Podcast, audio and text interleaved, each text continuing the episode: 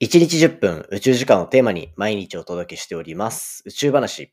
今回は私たちにとって身近な、そして幻想的な輪っかを持っている土星が一体どうやってあの輪っかを作ったのか、そして土星が抱えているもう一つの謎について、実はその原因は今はない幻の土星にとっての月があったんじゃないか。そんな研究結果が出てまいりましたので、こちらを紹介していきたいと思います。Three, two, one. Ignition. Space to a black hole. Japan. 佐々木亮の宇宙話。2022年9月22日始まりました佐々木亮の宇宙話。このチャンネルでは1日10分宇宙時間をテーマに天文学で博士号を取得した専門家の亮が毎日最新の宇宙ニュースをお届けしております。ということで本日でエピソードが716話目を迎えているというところで、そんな今日の本題は、まあ私たちにも身近な土星ですね。土星の輪っかがどうやってできたのか。そして土星って実はものすごく傾いてるんですけど、なんでそんな傾いてるのっていうところが一気に説明できるような、そんな研究結果が出てきたっていう非常に面白い研究を紹介していきたいなというふうに思っております。でですね、今回のお話は大人気宇宙ポータルサイト、ソラエとのコラボ企画になっております。ぜひですね、こう、土星の綺麗なこう写真とかを見ながらだったりとか、あとは情報がまあいくつか入ってくるっていう部分を文字でも一緒に楽しんでいただけたらなと思ってるので、ぜひ概要欄のリンクからね、こちら見ながら聞いていただけたら嬉しいなというふうに思っております。はい。ということでですね、じゃあ早速本題に行きたいと思うんですけど、まあ皆さん、土星、ピンときますか？早速ですよね。まあでも土星ってこれ結構、まあ知ってる人の方が結構多いんじゃないかなと思うんですよ。もちろん太陽系の惑星って比較的こう他の星に比べたらみんな知ってるしっていう中で、まあ火星の次ぐらいに実は僕は土星が有名なんじゃないかなと思います。で、なんでかっていうと、土星ってあの輪っかがある惑星なんですよ。あの輪っかの姿ってやっぱちょっと神秘的じゃないですか。真ん中に丸い星があって、それの周りになんかこうフラフープじゃないけど、なんか分厚い、こう円環みたいなやつがこうくっついてるっていうところで、なんか形がやっぱロマンチックな雰囲気があるし、あとはまあこう、アパレルのブランドのロゴとかになってたりとか、まあそういったところでも結構こう目にする機会は多いんじゃないかなみたいな感じですよね。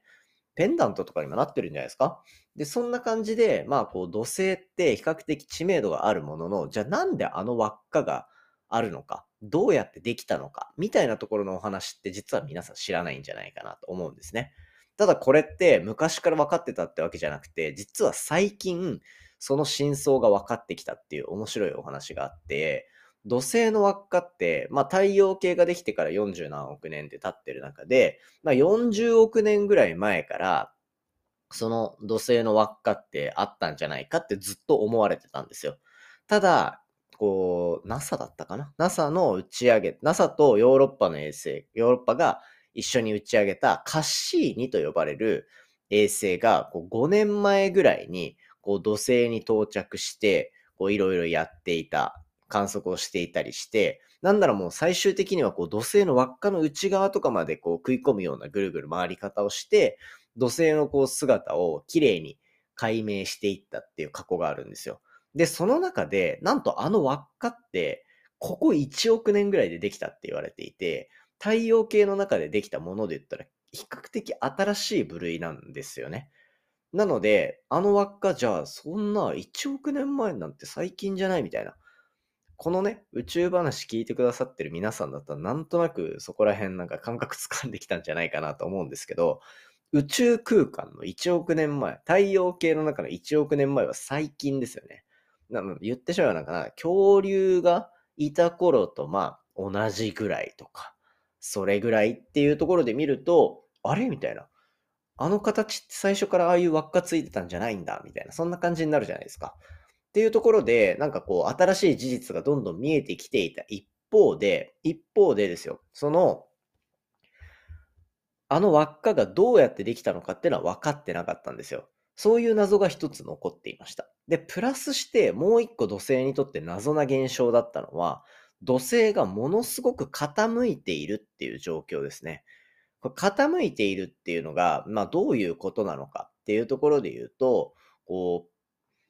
惑星って太陽の周りをぐるぐるぐるぐる回ってるじゃないですか。で、このぐるぐる回っているこの面、まあこう、平面をこうぐるぐる回ってるっていうふうに考えたときに、その面に対して土星ってだいたい27度とか傾いてるんですよ。で、この傾きって何なんだろうみたいな。で、これ結構星によっては全然違くて、実は地球も23度とか傾いてて、比較的傾いてるなっていう方ではあるんですね。その一方で、まあ、土星の隣、じゃあ内側の木星っていうのは、その面に対して3度しか傾いてないし、逆に、えっ、と、水金地下木ドッテンだから天王星か。天王星はもっと傾いてて、100度ぐらい傾いてるんですよね。っていうような感じで、なかなかこう、傾きっていうのはいろいろこう種類があると。で、さらに、海王星の横、冥王星っていうところまで、あど天王星、海王星か。天王星が100度ぐらい傾いてて、海王星が、これ土星と同じぐらいにで28度ぐらい傾いてるんですよね。土星が27度ぐらい傾いてて、海王星が28度ぐらい傾いてるというような感じで、なんかこう傾きってやっぱバラバラなんですよ。このバラバラの具合っていうのは、どういう状況で説明できるんだろうっていうのも謎だったっていうところで、まあ、土星の輪っかが実は新しくできたっていう説と、土星が傾いているっていう説、両方ともなんかこう解決したいよねって思ってたところで、今回新しくこう、マサチューセッツ工科大学から出た研究によると、これですね、なんと、昔、今は存在していない土星にとっての月が土星の周りをぐるぐる回っていたというふうに言われていて、で、しかもそれも結構な大きさだというふうに予想されてるんですね。で、そういっためちゃめちゃ大きい月みたいなのが土星の周りをぐるぐる回っていて、で、その土星の周りにそいつがいることによって、近くの惑星、で、えっと、今回の場合で言うと、海洋星、二つ隣の海洋星とその重力がこういい感じに引っ張り合っていたみたいな。で、そうすると、土星と海洋星の間に、そういった同じ影響が及ぼしあって、両方とも同じぐらい傾いてるんじゃないか、みたいな話が説明できるみたいなんですね。で、加えて、その、今失われた、じゃあ、その土星にとっての月ってどこ行っちゃったのかっていうと、これ、バランスを崩して今もう土星に墜落してなくなっちゃったというふうに考えられていて、このなくなったタイミングで、ほとんどの物質は土星の表面にこうぐちゃって吸収されたんですけど、その一部が宇宙空間にバーって吹き出て、で、その吹き出たものがまた新しく土星の周りをぐるぐる回って、そのカスがこう、今の土星の輪っかを作ったっていうふうに考えられてるみたいなんですね。ここら辺を全部計算しても、それで全て辻褄が合うというところになっていて、こう1億年前にできたって言われてる土星の周りの謎の輪っか、そして土星の謎の傾きっていうところが、両方とも今は失われた幻の月みたいなものによって作られたんじゃないかっていう研究が出ていて、まあこう、私たちとしてもなかなか馴染みのある惑星が、そういう過去を持ってるっていう面が新しくできたっていうのは相当面白い側面だと思ったので、今回はこう、ちょっと情報量多いけど、まあ、概要欄のこうリンクから空への方で記事読みながら、こうやって聞いていただけたら結構わかるんじゃないかなと思って、こんなお話をさせていただきました。ということでですね、今回の本題は以上とさせていただきたいなというふうに思っております。いやー、土星の話なかなか面白いなと思ったんですけど、このテンションがもしかしたら僕だけかもしれないんで、ぜひね、感想とかいただけたら嬉しいと思っております。で、そんな感じでですね、本日9月22日になってるわけなんですけど、明日9月23日は、えっと、お呼びいただいている、なんとあの、朝日新聞ポッドキャストが主催するポッドキャストミーティング2022に出演してまいります。オフラインイベント、初めてなんですよね。しかも100人規模って、いや、すごいよなと思って、これはマジで、どんな感じになるのかすごいワクワクしてます。で、しかも、まあ、抽選とかになってる部分があるんで、どうしても、まあ、もしかしたら宇宙話のリスナーの人ほぼいないかもしれないっていう状況はあるんですけど、もしですね、もしこの放送を聞いたりとかでいて、こう会場にいるっていう方、もしくはまあこう、たまたま、じゃあ明日こいつ来るから聞こうと思って、今この放送を聞いてるあなたですね。まあ、フォローした上で、フォローボタンを押した上で、あの、明日ぜひお声かけいただけたら嬉しいなというふうに思ってます。まあ、なかなかね、こう、寂しい思いをするのも恥ずかしいので、あの、ご協力いただけたら嬉しいです。まあ、やっぱいろんな人気のポッドキャスターの方たくさんいるし、あとは朝日新聞の方もたくさんいらっしゃるっていうところ。で、プラスで、実はこう、新聞社の方もいくつかポッドキャストとかやってて、じゃあメディアのあり方みたいな話とかが聞けるってことなので、なんかそのあたりもすっごい楽しみにしてますね。